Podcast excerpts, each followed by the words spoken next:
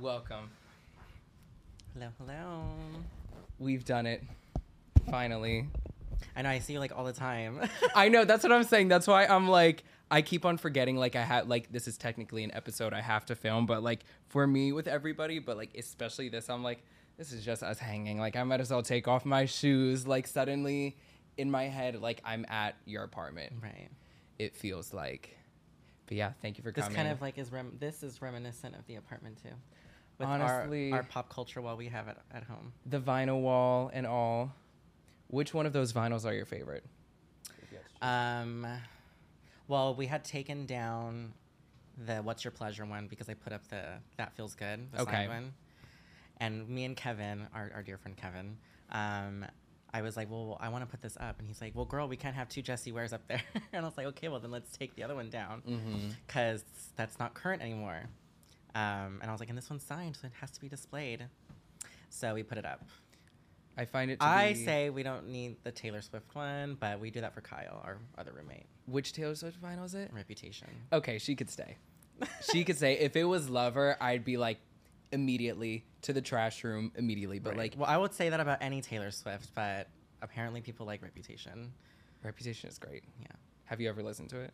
Just like the singles from it.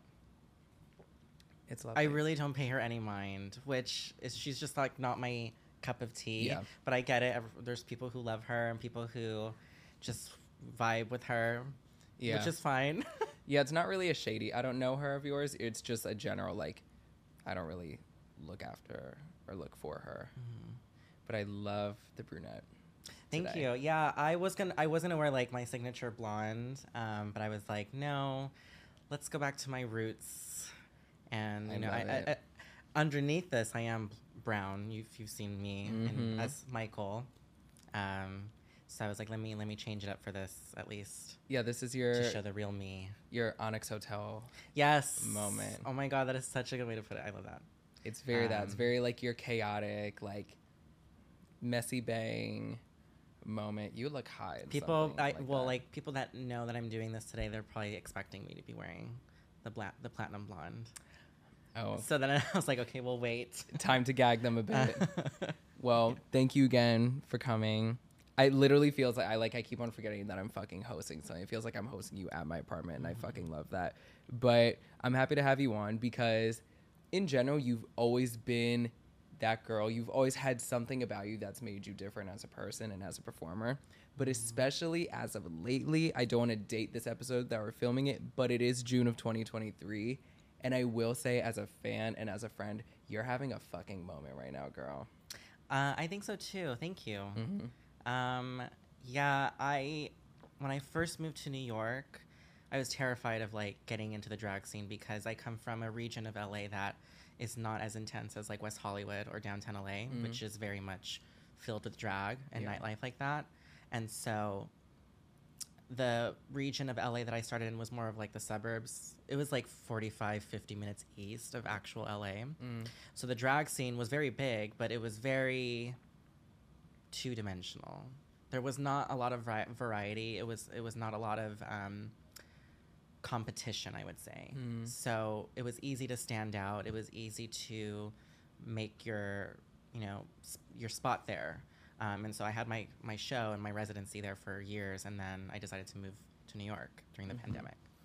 So when I moved here, and the idea of, like, doing drag terrified me because I'm like, this is New York City. Like, the girls have to be incredible. Yeah. We've seen, you know, evidence of that on Drag Race. The girls from New York who end up on Drag Race, they're all great. Yeah. So I was terrified. And so then I one day just... Uh, found a, a competition at Playhouse. It was like a Wednesday competition that they do, mm-hmm. and anyone could sign up. And I'm like the least competitive person. So I went and I saw, I went the week before I was scheduled to do it because I wanted to like scope it out and see what I was getting myself into.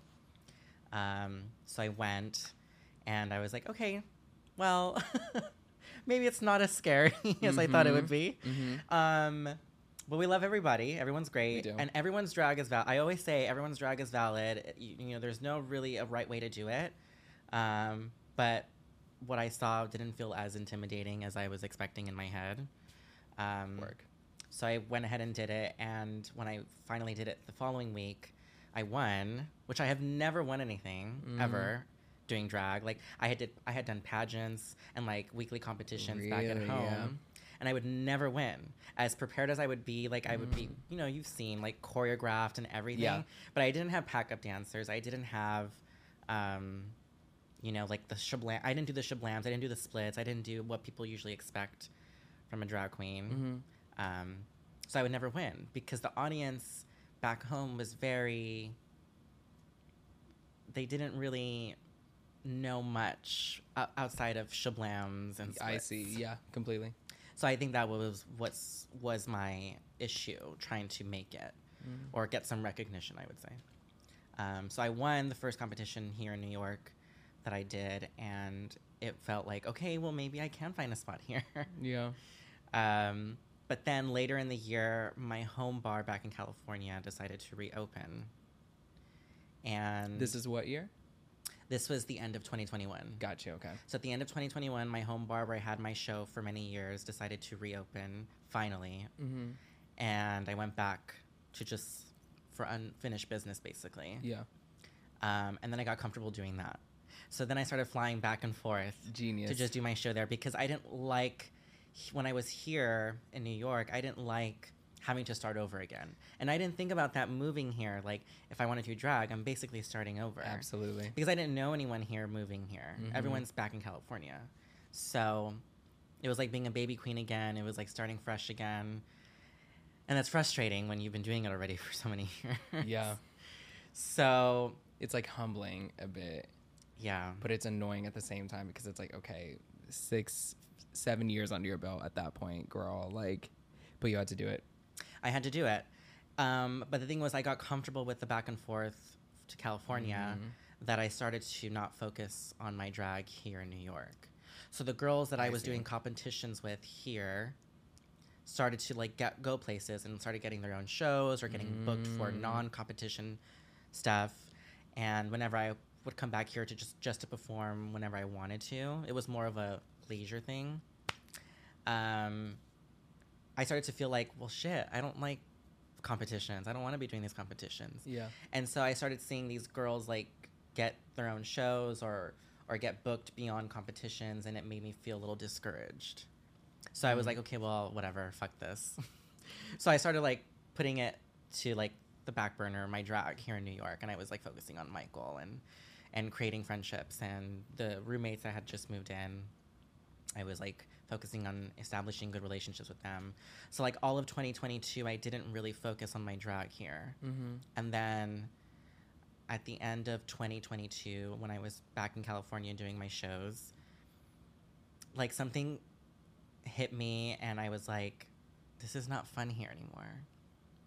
The audience was not giving me what I wanted I see. from them because I wanted to do numbers that I knew would succeed here in New York because the audiences are so diverse yeah. and they understand more. They're looking for new drag too. Right. Actively. And yeah. back home, the audiences are great, but they're very limited as to what they appreciate. You know, they expect like mm-hmm. top forty. They expect like, um, you know, just like the typical things. Like they just look for kind of drag brunch numbers. Right. Right. Which we love a drag brunch number right. and we love how they pay, but I get what you mean. Here yeah. you could like, what I love about New York drag is that you could actively experiment, but also still kind of have your own thing, your own signature, and work with it here at the same time.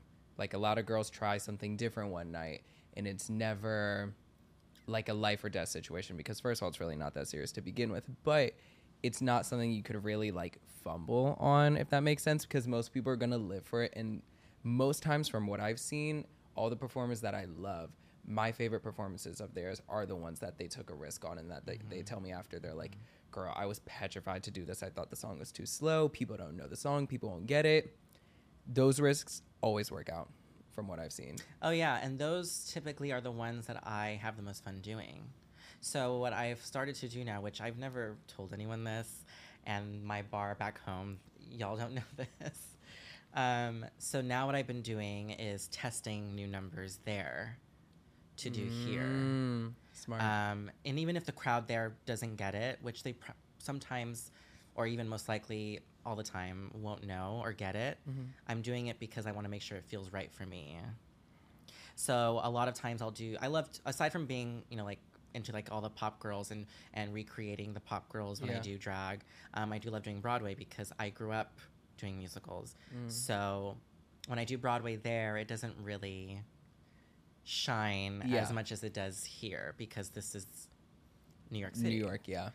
Um, but it's still nonetheless a rehearsal space essentially right. for you. We love the bars back home, but it's like, like what you said, it's you kind of test driving the song for you or the number, or the whatever you have conceptualized, and you bring it back here to see. Yeah, and either way, I'll give it, I'll give it everything I have when I do it over there. And um, I love that bar. I mean, they really gave me, uh, they really elevated my drag at a time that no one was really t- taking me seriously. Mm. Um, because back home when I started, and even as I was doing it for a while, a lot of the queens in that area just were not taking me seriously because I didn't wear the big hair. I didn't wear the big breasts. I didn't wear the nails. I didn't wear the crazy makeup. Um, so I would always get like pushed aside mm. because that was their idea of what drag should be, yep. which was very like frustrating because I get it. That's a more traditional way of doing drag, but okay. drag has come so far since then. Mm-hmm. I agree. I never yeah. understood girls that like, would think that like drag has one look, one identity, or like a set of rules to it. I'm like, the whole point of this is the fact that there is no rules, girl. Yeah. That's what's always kind of baffled me a bit, and I never understood that, but teaches their own and they learn, I guess. Yeah, so. And when I started, I the when I the first competition I was doing when I first started, Um, it was always ho- hosted and judged by a certain RuPaul's Drag Race mm, alumni. Gotcha. I'm not going to name her. Um, but is she a local? Uh, here, no. But over there. In yes. California, yep. Yes. Okay. Yes. Um, her thing was if you came out for your performance and you weren't wearing nails, she would immediately give you a zero. Really? Mm-hmm. You could have a, an incredible performance, but because if you're not wearing nails, zero. Like, if she were watching this right now and saw me, she'd be like, what the fuck are you doing? Fascinating. Yeah.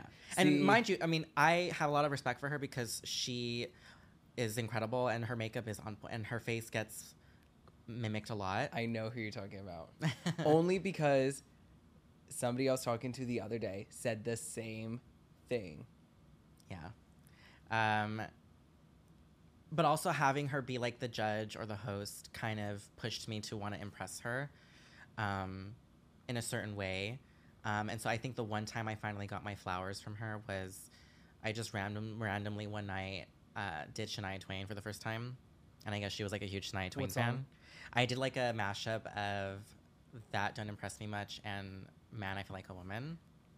Taste. And it was like the first time that she's ever saw me perform where she removed herself from her like seat that she usually, usually would sit on, which didn't face the stage. And like m- took the time to sit in the audience and like fully watch, and I like would like take glances at her during my performance. Aww. And she was smiling, so that was like the first time where I felt like, okay, well maybe you do like me, because it was very hard to read her. Yeah. Um, during those times I did that, so even though that was nice getting that kind of recognition from her and her applauding me doing Shania or whatever, because I guess she was a huge fan. Um, I'm still not wearing nails. So sorry. It's just not my thing. Like, they slow down the whole process. I agree. And I hate the feeling of, like, if I'm adjusting myself, it hurts because the nails are, like, glued to you. And then, yep. like, if I want to fix my hair, it's hard. If I need to zip up something, tie so- it's just... No. Performing, worried if one is going to come off, because then what do you do? You're just running around with four nails on. Like, yeah. It's not as easy as girls think. And it's funny because, like, even now, like, I watch, um, like, Alaska and Willem's, like, Drag Race recap show or whatever. And Alaska's, like, notoriously never wearing nails. And it's like, yeah, I take back everything I said. If you aren't wearing nails, you're actually doing drag. Yeah. And I'm like, well. It just makes, uh, for me, it just makes it easier. Um, so, yeah. So, now here, this year in twenty twenty-three, um, I decided, okay, I need to really focus on my drag as much as I can here, because mm-hmm. I do want to be a part of the community. I do want to be a part of all these events that are happening that look incredible. Yeah. So um, I started really reaching out to the girls that I had worked with a little bit here and there who are established. And yeah. thankfully they were very welcoming and they were like, yeah, we would love to have you in our shows. So I was like getting guest spots here and there for most of the winter and spring. And then until recently, um, I did Discography American Idol at Come On Everybody. Mm-hmm. I think it was in April. I want to say April. And it was, I just like D M'd Nicky O to do to do like the open set portion, because they yeah. she does she does that for Discography, where if you want to perform but you're not part of the main cast, you can just mm-hmm. pop up sign number. Up. Yeah. So I asked her and I was like, sure. So she was like, of course. So I went and I did like a Kelly Clarkson song, and it was um, Love So Soft. Taste. Which Good the thing choice. was like, which the thing was like, I the theme was American Idol, and I was like, well. Fuck, what am I gonna do? Because everyone took all the good Kelly songs. I see. Um, and I'm not really familiar with like everyone else's music. Mm-hmm. Um, but then I remembered that she had Love So Soft, and it was upbeat. So I was like, okay, I yeah. can dance to it. So I did it, and then I remember her telling me when I finished, saying like, "What are you doing next month?" And I was like, Aww. I was like, nothing. She's like, "Well, we're doing Night of a Thousand Missy Elliott's. Do you want to do it?" And Aww. I was like, "Oh my god, yes."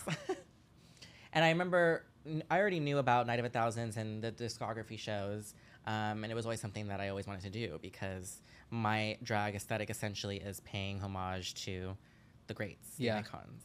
So anything themed like that is exciting for me. Mm-hmm. Um, even if it's someone I've never done, like I've never done a Missy Elliott number, uh-huh. but it was, I knew Missy Elliott. I grew up listening to her, so of course. Exactly. And you didn't, and it was a serve, must I say. Yeah, so I did that show, and that was a lot of fun. Um, and I actually did a song that I didn't really know, but it was recommended by a friend of mine, because um, everyone took all the songs I wanted. um, but I had a great time. It was a lot of fun. So then the Britney one was announced. And then she included me in that. And that was just this past week. And I literally, kid you not, the moment I stepped on that stage and just like seeing how many people were in that room and in that crowd, and just the format of it with the stage, yeah. the huge stage, and just your Three Dollar Bill debut, like yeah. at the actual Three Dollar right. Bill venue, yeah, right, which was something I had always wanted mm-hmm. for, for my you know life here in New York as a drag queen, yeah. So, and then doing Me Me Against the Music, which is a song I had done millions of times, um, but this was the first time doing it that I felt like, okay, mm-hmm. this is why I do what I do, yeah, and. Britney was the reason I became a drag queen, essentially, yeah. because I've been following Britney since I was two years old when she came out. Mm-hmm. Back in, was it ninety-seven, ninety-eight? Yeah. Um, so I have always been mimicking her, like, since I was, like, four. Mm-hmm. And I, then since I was able night. to comprehend and learn choreography. Right, right, right. Which four years old was like, oops, I did it again. Um, so I've always just... idolized her in the sense of how she would just take over a stage, yep, and just her ability to just dance and make it look so seamless, not forced at all, because mm-hmm. you can tell when someone's really trying with their choreography. Absolutely. And then there's people who they do it so perfect, but it looks like they're just doing it in their sleep. Exactly. Which the only two people I feel like perform that way are Janet and Britney. As far as choreography goes. I agree. Like, of, like, those greats, it's still just them. And it's funny because, like, Britney's a trained dancer, obviously, but there's still, like, an element about her that, like, is very freestyle. And it, like, she knows how to improvise and knows how to kind of just make the chore- the choreography that the dancers are doing, that she's also doing, her own. Mm-hmm. Like, she's still eating up her backup dancers during... Onyx and during Dream Within a Dream tour, mm-hmm. but she's still adding her own flair, because I'll watch you know I'll watch like a What It's Like to Be Me, and I'm like, what is it about her that makes her stand out from everybody else? Because they're all yeah. doing the same number, everyone's outfits look great too, so it's not necessarily an aesthetic thing, but you just see her and it's you know the extra hair flip, it's the attitude, it's like that's why she is who she is, mm-hmm. it's that extra like sprinkle on top that she adds to everything. That and there's just, a lot of girls who do hair whips and hair flips, but no one does it. No like one.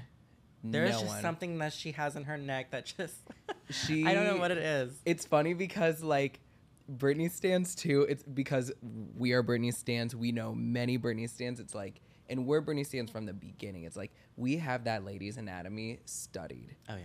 You know, so it's like the only other people that could somewhat resemble a Britney hair whip is a Britney stan. You know what I mean? Like, I just think about, say, like, your house parties where it's like you, me, and Kev were all twirling to a Britney song. Say it's Breathe on Me.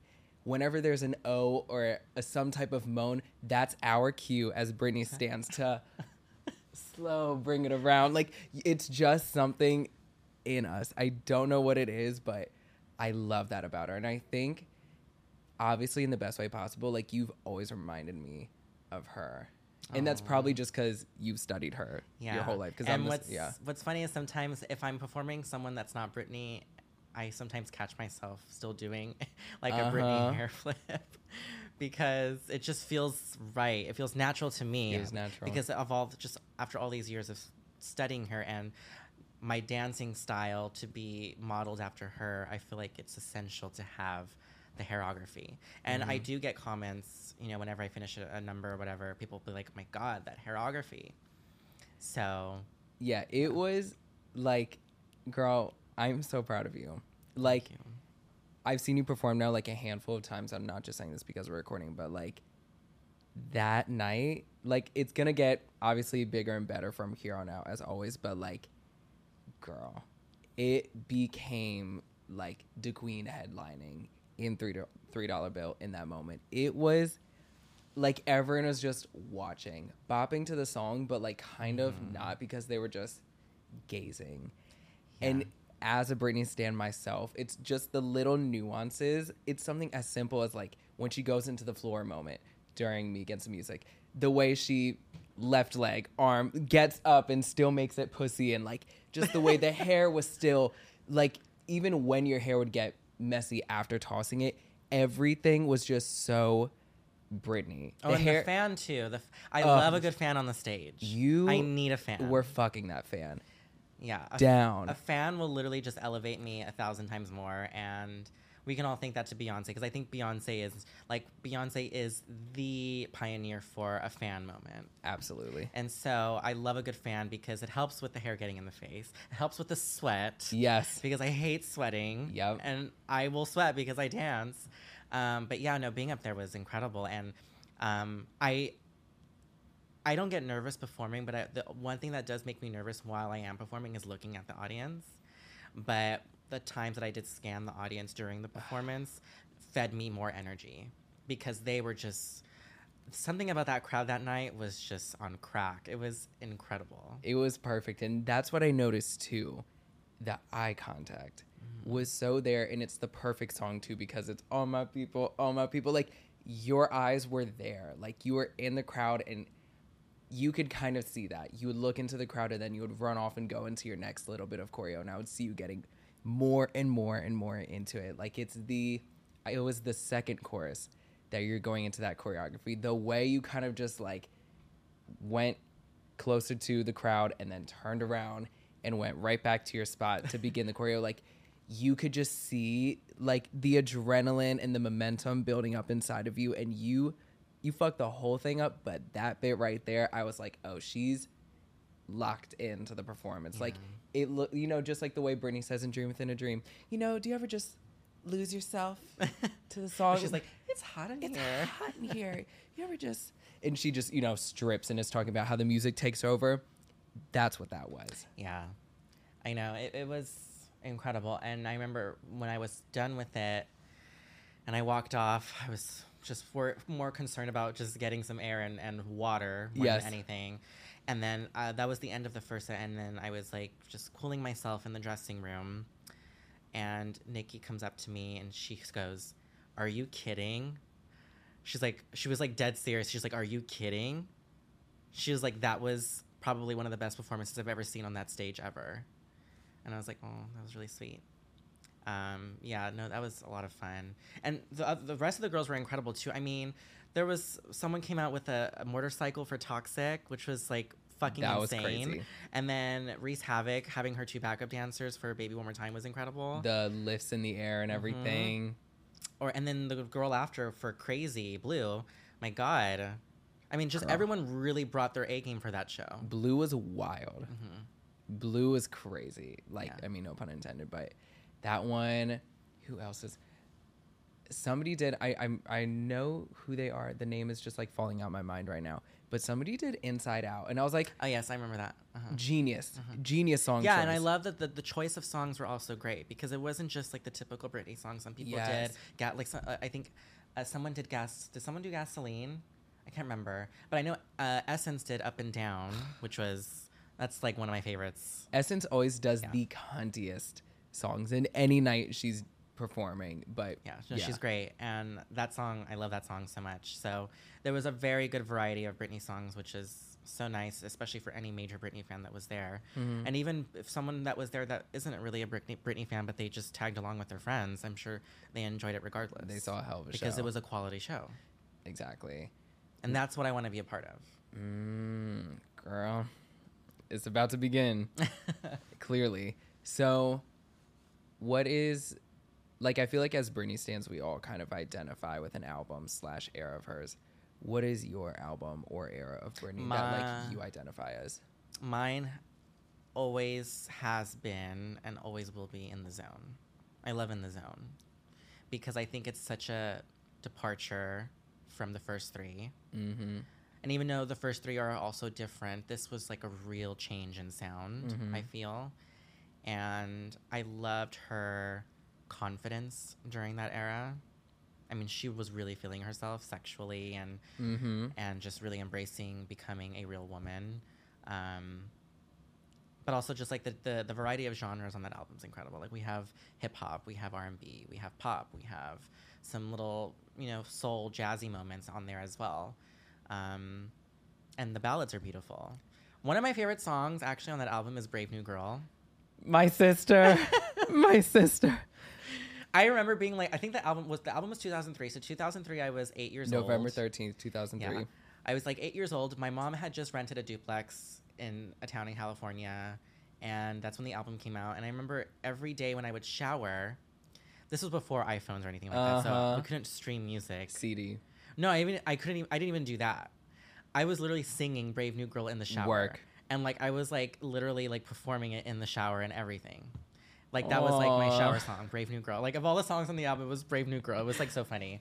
So then, um, yeah, I love that album. That album holds a lot of memories. That was also when, you know, the Britney and Madonna kiss happened. Mm-hmm. And that I saw in real time happen, you know, really? Watching the, the yeah. V M As and everything.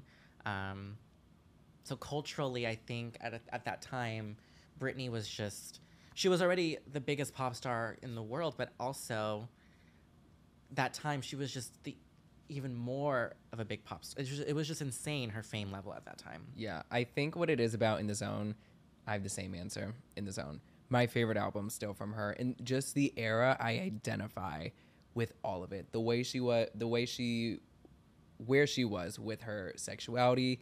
She also, at that point, she knew what she's done in the past three albums and three eras and in the past however many, five, six years. She realized, she's like, oh, shit. I'm, like, truly, like, not to be corny, but she realized, she was like, oh, I'm that girl. Yeah. That's what Outrageous is about. Like, In the Zone is literally just, like, her, like, what is it called? Like, a finishing lap around mm-hmm. the pop music mm-hmm, game, mm-hmm. essentially. You know what I mean? While still, like, raising the bar and keeping every performance and every look and every appearance just as newsworthy and controversial as the previous, just like in the Dream Within a Dream era, but like all those are uh, Britney era, but all those other eras, it's like she was still hungry. She was still fighting to be the top girl, whereas In the Zone, she just knew she was, essentially. Oh, yeah. I mean, there was no one like outdoing her at that time. No one. No one.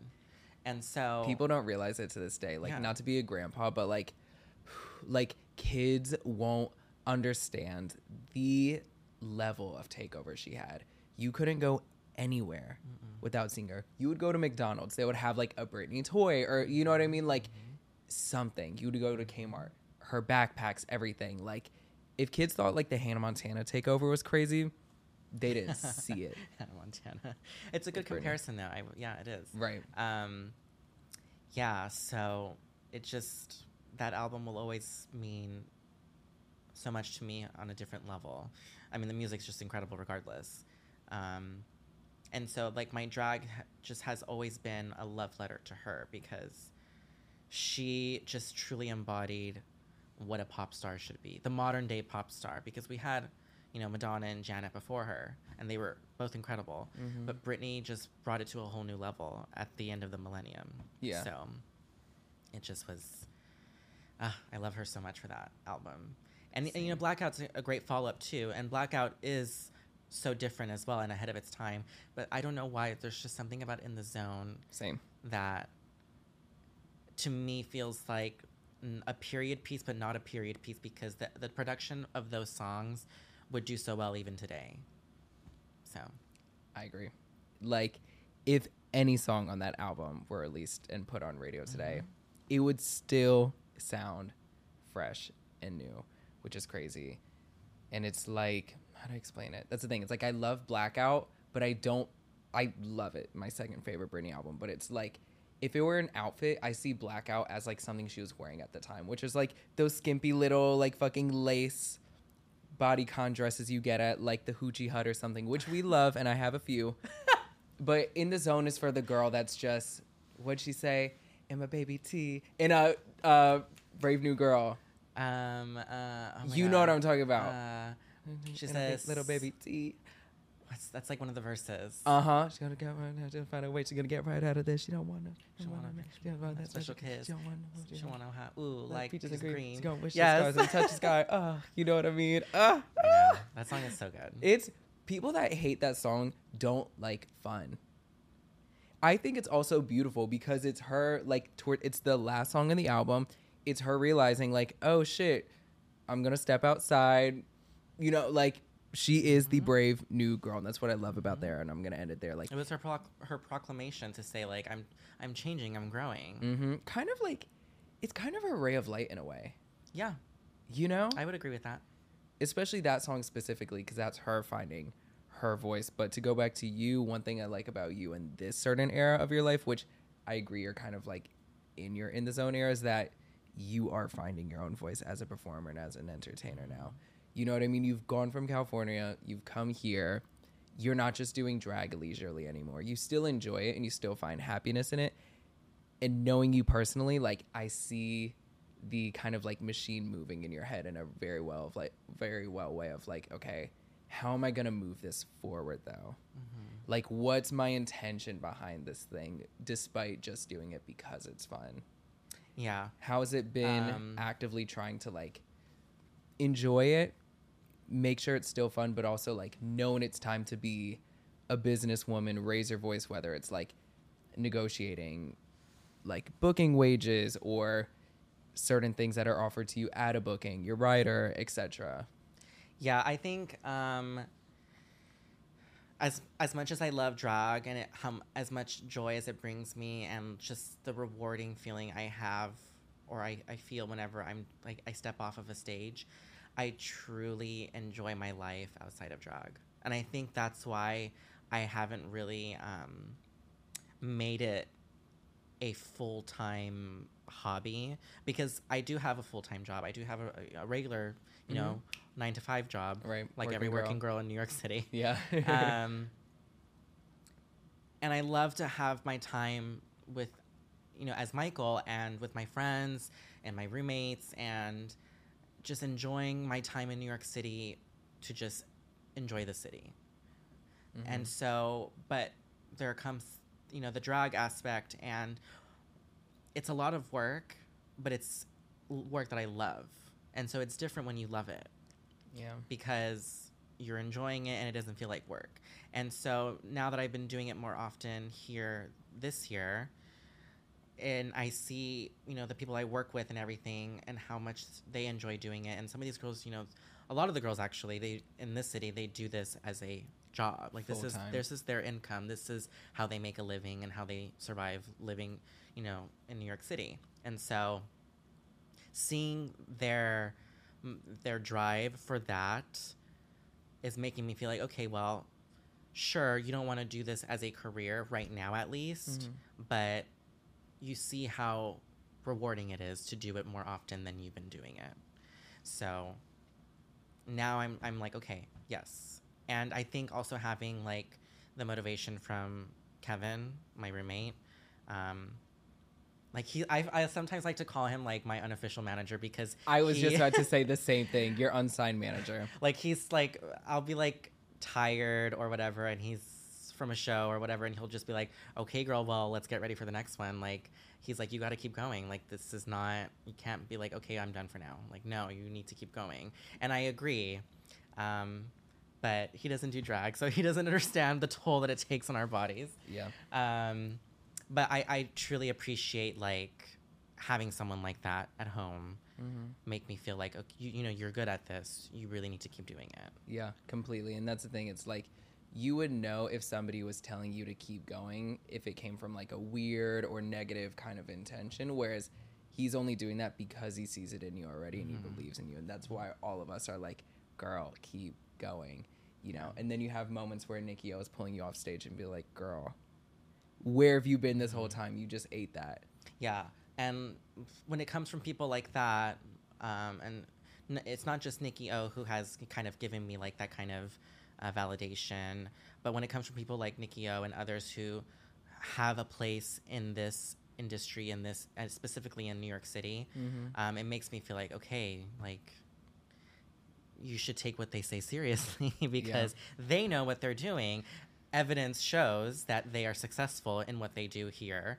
Yeah. And, you know, you want to continue to make those connections with those people because um, even though we're all in this together, we all do the same thing, but you learn from each other. And I think with drag, especially in a city like this, what I've truly appreciated is that the drag is so diverse mm. and everyone's interesting, you know, and especially even when it comes to like the different boroughs, like there's such a difference between Brooklyn drag and, and Manhattan, Manhattan drag. And now that I've kind of explored Brooklyn a little bit more as far as performing, um, it's starting to become like my favorite scene. Mm-hmm. I love performing in Manhattan because I love like the stages and everything, and the yeah. bars are great, and the energy is great from the crowds. Um, but there's just like something about Brooklyn drag that makes me feel like I can take risks. I can change it up. Mm-hmm. I can not be in my comfort zone, and the crowd will still love it. Um, and it's not like that everywhere. Yeah, I agree. Because I like how I was mentioning back at home, it's not like that. I have to like mm. kind of please the crowd more than pleasing yeah. myself. It's kind of like with those crowds back home, it's kind of like a job. Like, you're giving them a service. Of course, like, that's anything, but, like, there specifically, whereas Brooklyn, you feel like, I'm here to just solely express myself and get paid to do so. Mm-hmm. And what I like about Brooklyn, too, and I think that might be the, like, aiding factor behind the openness is just because everybody in Brooklyn is, like, younger, in their twenties, or you know what I mean? It's, like, they came there because they wanted to see something new. Because we love Manhattan drag and everything, but there's more beyond that. Oh, yeah. And we've seen the like positive effects of that, like the Glam Awards last year, which mm-hmm. Brooklyn completely sweeped. Mm-hmm. It just shows like sometimes like that change and kind of like subtle reinventing the wheel is actually really fierce, and it works. Yeah. And you know, just like some being being a part of that experience is making me want to change things up, like the things I wear when I perform. Like mm. it should not, I, I don't want to have to always resort to a catsuit or a bodysuit. Like I can, you know, make it a little bit more urban and wear like a, pedest- a pedestrian outfit, but you know, give Still it make some, it cunt. give it some zag, give, make it cunt where it's stage also ready. Mm-hmm. Um, so yeah, I, I'm like, I love that I'm, you know, seven years of doing this, but I'm learning more now than ever. I see. Because of just the variety that there is out here. Mm-hmm. And um, the girls I meet are all, you know, super sweet and incredible. And um, it's nice to, like, you know, be in the dressing room and, and talk and interact with them, and yeah. um, them show appreciation to me and me showing appreciation to them. Like, it's generally my experiences have been positive with the girls here. Mm-hmm. Um, which is not always the case. No. Because a lot of times drag queens are, you know, have such big egos, and they really let it get the be- let let it get the best of them, and they come off pretentious, or they have a really, you know, h- high head, and they mm-hmm. think they're above everyone. It's like, girl, we're we're all doing this. We're all doing the same thing. We're all wearing makeup, throwing on a wig, literally patting ourselves. Like, mm-hmm. it's all. It all comes down to just having fun. Like, just have fun with it. It should, yeah. It's not that serious. Yeah. It really isn't. Even if it is your life, your income. Even if it is your way of living, just have fun with it. Exactly. Because if you start to make it something that is more than just fun, then you're you're killing the vibe for everyone. Literally. And it's like, if you are here to be serious and just make money, then, like, girl, this ain't the industry for you, hun. Like, mm-hmm. go get an office job mm-hmm. or something. Why are you here yeah. three dollar bill twirling at two in the morning? And you can tell who does it just for likes or oh, exposure. Yeah. And those who do it because they really love it. You can tell mm-hmm. by the way they perform and the way they give to the crowd. Mm-hmm. Um, and I've always... I have never I have never taken this seriously because I know it's just fun. It can I, I've seen how drag has become this commercial thing with Drag Race, and yep. now it's become this this empire or this this this way of becoming like a corporation of yeah. some sort. Um, but at the end of the day, it's just fun and it's entertainment. And so I've never looked at it as like, make this something that needs to be like a career, you need to take it so serious. I, I just I can't do that yeah. because to me it's always going to be fun, and when things are fun they're not meant to be taken seriously. That's where I relate to you in so many ways. Like, we just don't like the idea of taking things seriously. We don't like competition either, mm-hmm. which is great, and we love that about us, but it's like sometimes when it comes to like wanting to get to that next level, you don't have to be necessarily competitive, but it's like you kind of need that little like boost from a Kevin or from somebody, and it's like, uh, it's just like sometimes people don't understand. It's like we're just very, like, we're just always chilling, honestly. As long as like Britney's playing somewhere, we're doing all we love, we're cool, and it's like, we can't ask for more in those moments. But sometimes it's like, it doesn't matter if you can't ask for more. Ask for more. Mm-hmm. See if there's more. Mm-hmm. And just in this past year of you really blowing up, like, there's been plenty more that you've been able to grace, honestly. Yeah. Um, I'm excited to see, like, where this goes. And uh, essentially my goal would be to have, like, a, a, a spot every week to just do my thing. Even if it's just once a week, just knowing that I'll have that to look forward to every week mm-hmm. would be nice. You know what I could see you doing? I could see you doing like a weekly show that's like, like maybe the theme, not theme in terms of musically and what people are performing, but it's like, say it's like a, you know, like a weekly competition, like a, like an American Idol, but make it like Brooklyn, or make it Harlem, mm. like Harlem Idol or Brooklyn Idol, something of that sort. And it's you and maybe two other entertainers judging it. I could see something like that. Because that takes from what you've been inspired by the early two thousands and whatnot, but still making it a weekly drag show. I don't know. I, I just see something like that. Well, like, you mentioned Harlem, and I feel like Uptown, the, there is a queer nightlife, but mm-hmm. it's so minimal. Yeah. And I wish it would grow because the queer co- community up there is really growing. Yeah. And it would be nice to have more access to places like that uptown. Mm-hmm. Um, the places that we do have, they're great. Yeah. Um, but people tend to forget that that region exists of Manhattan, like mm-hmm. as far as going out to have fun.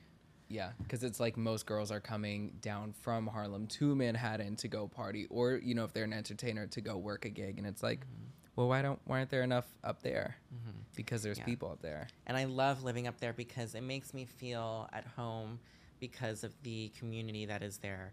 Um, living in Harlem, make I've always respected the natives that are from there because they remind me of like my tías, like mm-hmm. being Latino and all that. Um, the people that I see just on the streets of Harlem remind me of the people I would see back at home yeah. in the neighborhood I was living in. Because the neighborhood that I was living in back before I moved here um, was very much like a Harlem kind of neighborhood. It was very, um, the the demographic was very Latino, very black. And um, that always makes me feel more at home because mm-hmm.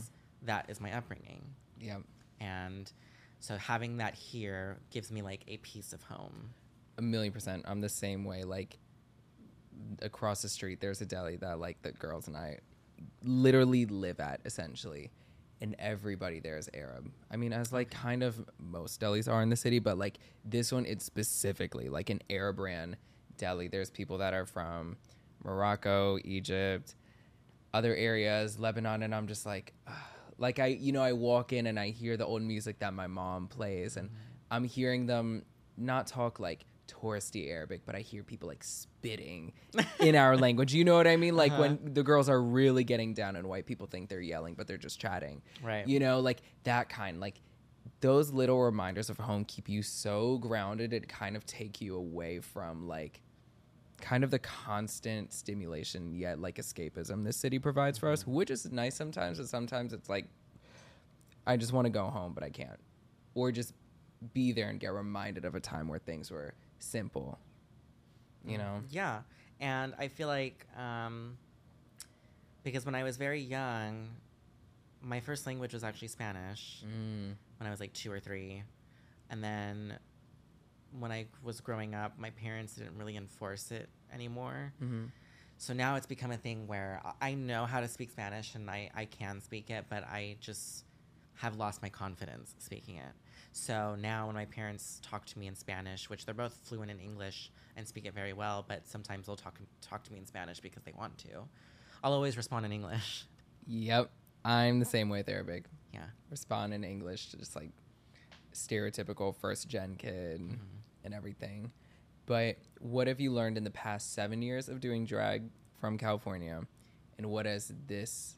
It's been two years in New York doing yes, drag? Yes. And what have... the past two years in New York doing drag taught you?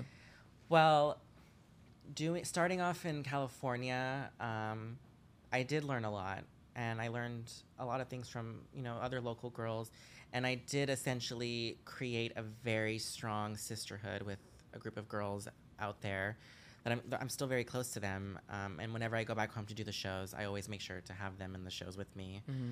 um, because I do love them a lot. And I, you know, I miss them all the time because they were like me in the sense that they never took it seriously. They were just doing it to have fun. So yep. to have them and be in the dressing room with them, it was always just fun and games. It was never drama. It was never um, taken too seriously. Mm-hmm. So I think that was like the one thing I learned doing it was to not take it seriously. Um, moving here, I would say that I've learned that I already somewhat knew, but I think here... being here physically and seeing it happen and seeing all these other performers, it made me truly realize that drag is so diverse and that we need to embrace that. And we need to stop expecting a certain way of it to be done because it's just not going to work. Mm-hmm. And that's how it doesn't grow either. Mm-hmm. You know, another question. What did you eat today? What did I eat today? um, uh, I actually hadn't didn't really eat today because okay. I was so tired this morning, but I did actually make myself a really fierce. Um, so you know the King's Hawaiian bread? Yes. So I have like the loaf of it that is like in sandwich slices. Mm. So I toasted that a little bit, two of them, and then I made scrambled eggs. I sprinkled shredded cheese, and then I put honey ham on the pan for like Ooh. two minutes. And then I put it on the bread, and then I squeezed a little bit of ketchup, and then I just, I had myself Ooh. a ham, egg, and cheese Ooh. with ketchup sandwich. But then I was still hungry after, uh-huh.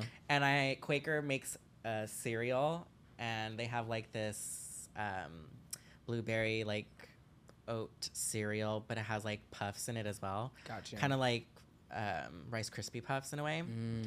and they have, like, little chunks of blueberry, so it tastes like a... like a blueberry muffin slash blueberry oatmeal in like a cereal. That actually sounds good. It and, is really good. And I'm not a cereal girl. I actually despise I love cereal. cereal.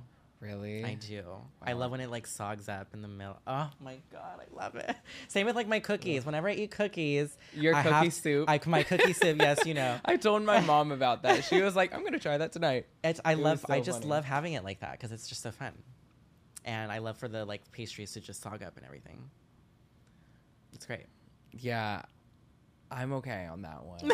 I I respect the art that is cereal, but it's just not for me. I like a lot of foods. That's not one I like. But it's funny because I did kind of have a similar thing this morning. What you made, I always call a slutty egg sandwich, essentially. Oh, yeah. Like when you're just like whipping up a nasty egg sandwich at home, like even Giuseppe knows. He's just like, "Are you making a slutty egg sandwich?" And I'm like, "Yeah, I'm fucking the shit out of it right now. It's so good." I made mm-hmm, essentially the same thing mm-hmm. today, which is funny. We might have to go eat after this. I'm thinking. I'm, I'm like, kind of thinking like I should also like, because I am currently writing a book, I feel like I should also write a book of like recipes of like, should I make? Because I've really been in like my a cooking era. I've been in my cooking era. Listen, all the shit that you've cooked up out of all the times I've been at your place have been amazing. Like the whole spread you had at the last house party, girl. Yeah, well, it was because I know at some point I'm going to be hungry and Genius. I'm going to want there to be good food. Um, You're lucky I was DJing, because if I wasn't, I would have like lifted the table up and just ate it. Yeah, mm. no, I love. So yeah, this past year, my my love has been making uh, charcuterie boards. Like that has been like my thing. Mm. And during the pandemic, I really like dived into the art of making them. Yeah. So because we had nothing else to do. Mm-hmm. Um, so I love making a good one, you know, like that. Or then, like, recently, because my two other roommates, well, my one of my other roommates and his boyfriend, they love to cook. Like, that's that's their way of bonding. Aww, like, they could care so they could care less to, like, go out to the clubs and go out to the bars and, like, party and all that. They are completely content with being at home, watching Drag Race, and, like, cooking a fucking phenomenal meal. Aww. And so, like, seeing them do that, like, I'm like, well, shit, I need to stop eating out because they make it look so easy. Mm-hmm. So I was like, okay, let me look up recipes. So, like, I think the first thing I made was, like, uh, Southwest chili, and it came out so good. Oh, mm. my God. Uh, and then I made, like, a lasagna. I made, like, a, a quinoa salad, which was fucking delicious. Um, and now I've been making recently, like, pizzas. It's so like the other day I made like a, a white pizza with Alfredo. Uh-huh. It had chicken. It had the cheese. It had like pieces of basil. It had like red mm. onion. And then when it came out of the when it came out of the oven, when God it damn. came out of the oven, I like drizzled like Frank's Red Hot on it. Oh, yeah. I was wet. Yeah, I am like squeezing my legs together. Fuck, and Frank's too. Love Louisiana, but Frank's does it for so me. So now I'm like thinking. Fuck. I'm thinking, like, what if this would be, like, a cool way, like, with the current book that I'm writing, like, what if, like, after each chapter, I'll be, like, whatever story I tell, I'll be, like, you know, this story reminds me of this food, so here's a recipe for this. That's a great idea. Jessie Ware released a book called Omelette, where it's, it's, um, each chapter is a food, and then it's the story around it. Mm. But there's no recipe, so you have that over her. Do I it. do that. I always see you two doing, like, this is just me being a former digital producer. Um, like, I just see you doing some type of, like, TikTok or online content of, like, what DaQueen eats after, like, a gig a or something like that. And you just, like... I just screen record my Uber Eats. Yes. That like, and, like, like the experience. Bell. You getting it, you eating it. Almost like a, like an A S M R mukbang meets that. Mm-hmm. I see that. You, like... reflect your night as you're eating your whatever your McDonald's order is. What is your McDonald's order, by the way? My McDonald's order is always, always two double cheeseburgers, plain, because I just love mm. the meat and the cheese from McDonald's. Mm. It's the only place I'll get a burger plain. Mm. Um, I get two of those, and then I get a six-piece of nuggets. Batty. Then I get a medium fries. And then recently they've been selling Hawaiian Punch, so I'll get Hawaiian Punch. Mm-hmm. I have to have ranch, their barbecue. You know, their barbecue is a staple. Absolutely. Um, sometimes I'll order like their buffalo sauce um, the for the ch- for the nuggets, good, yeah. or sweet and sour, of course. Always. And um, yeah, typically I'll do that. That is like my go-to meal. Sometimes, depending on the time of year, I will order a pie.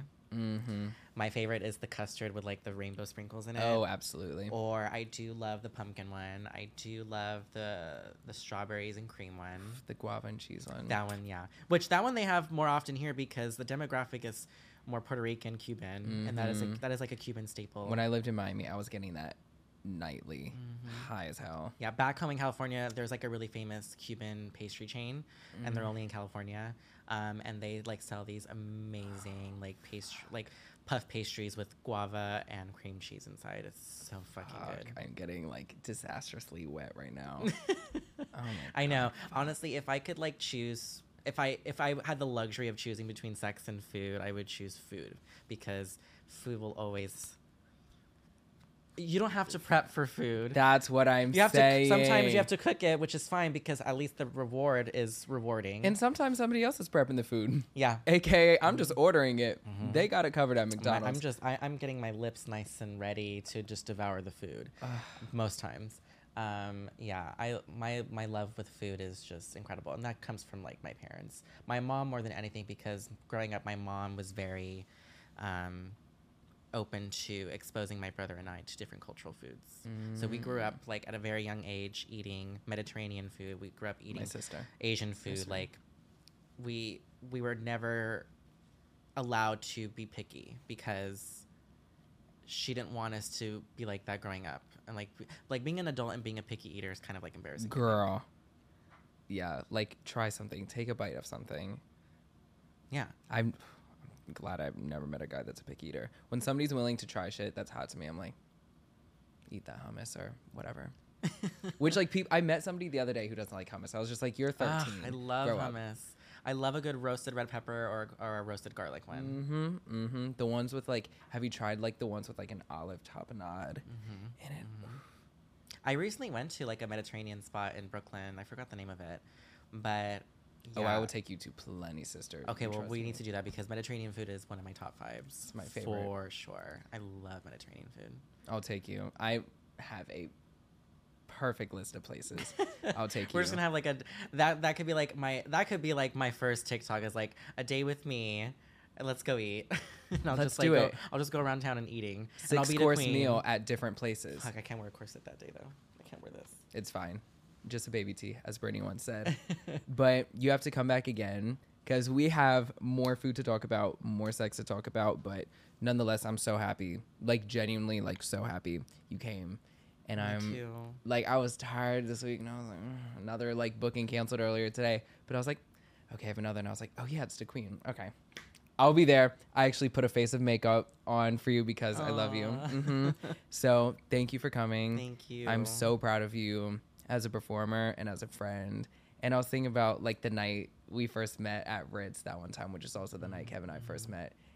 And I was just thinking about it. I was like, I'm so glad I know them and I know DaQueen now and everything. So I'm very happy to have you on my life, sister. Yeah, it was nice to just, that was, yeah, the first night I met Kevin too. And, and like meeting him, he like walked into the apartment to tour his room. And I was like, I was in the middle of doing my makeup and mm-hmm. I only had my eyes on. And he like was like, oh my God. But we instantly clicked, and it was like, it's nice when you meet people and you instantly click like that. Mm-hmm. Like it's, and I, I I've had su- I've had success like that very much with the people I've met here. Yeah. Like the people I've met in this city just have changed my life so much. Same, same. Especially because like I'm not back home in Maryland as often as I used to be. So like now the people that I have here, including you, are like chosen family down, mm-hmm. like. Sisters. Yes, it's so nice to have that here. So I love, I love them so much, and I, I always will miss and love my best friends from back home. They're the world to me. Mm. Um, but it's so nice to have that here too. Yeah, and not feel lonely or, or anything like that. Mm-hmm. So again, thank you for coming. Thank you. Let the girls know that is your camera, where they could find you, where you be performing, usually whether it be California, New York, the world. Um, where they can follow so you. Instagram is Michael DaQueen. And I, gosh, I don't even know where I'm next, but you'll most likely find out when you follow me on Instagram where I'm going to be. Clever answer, my sister. Thank you so much you. for being in my life and for coming. Love you, girl. Thank you. We'll see y'all next week. Bye. Fierce.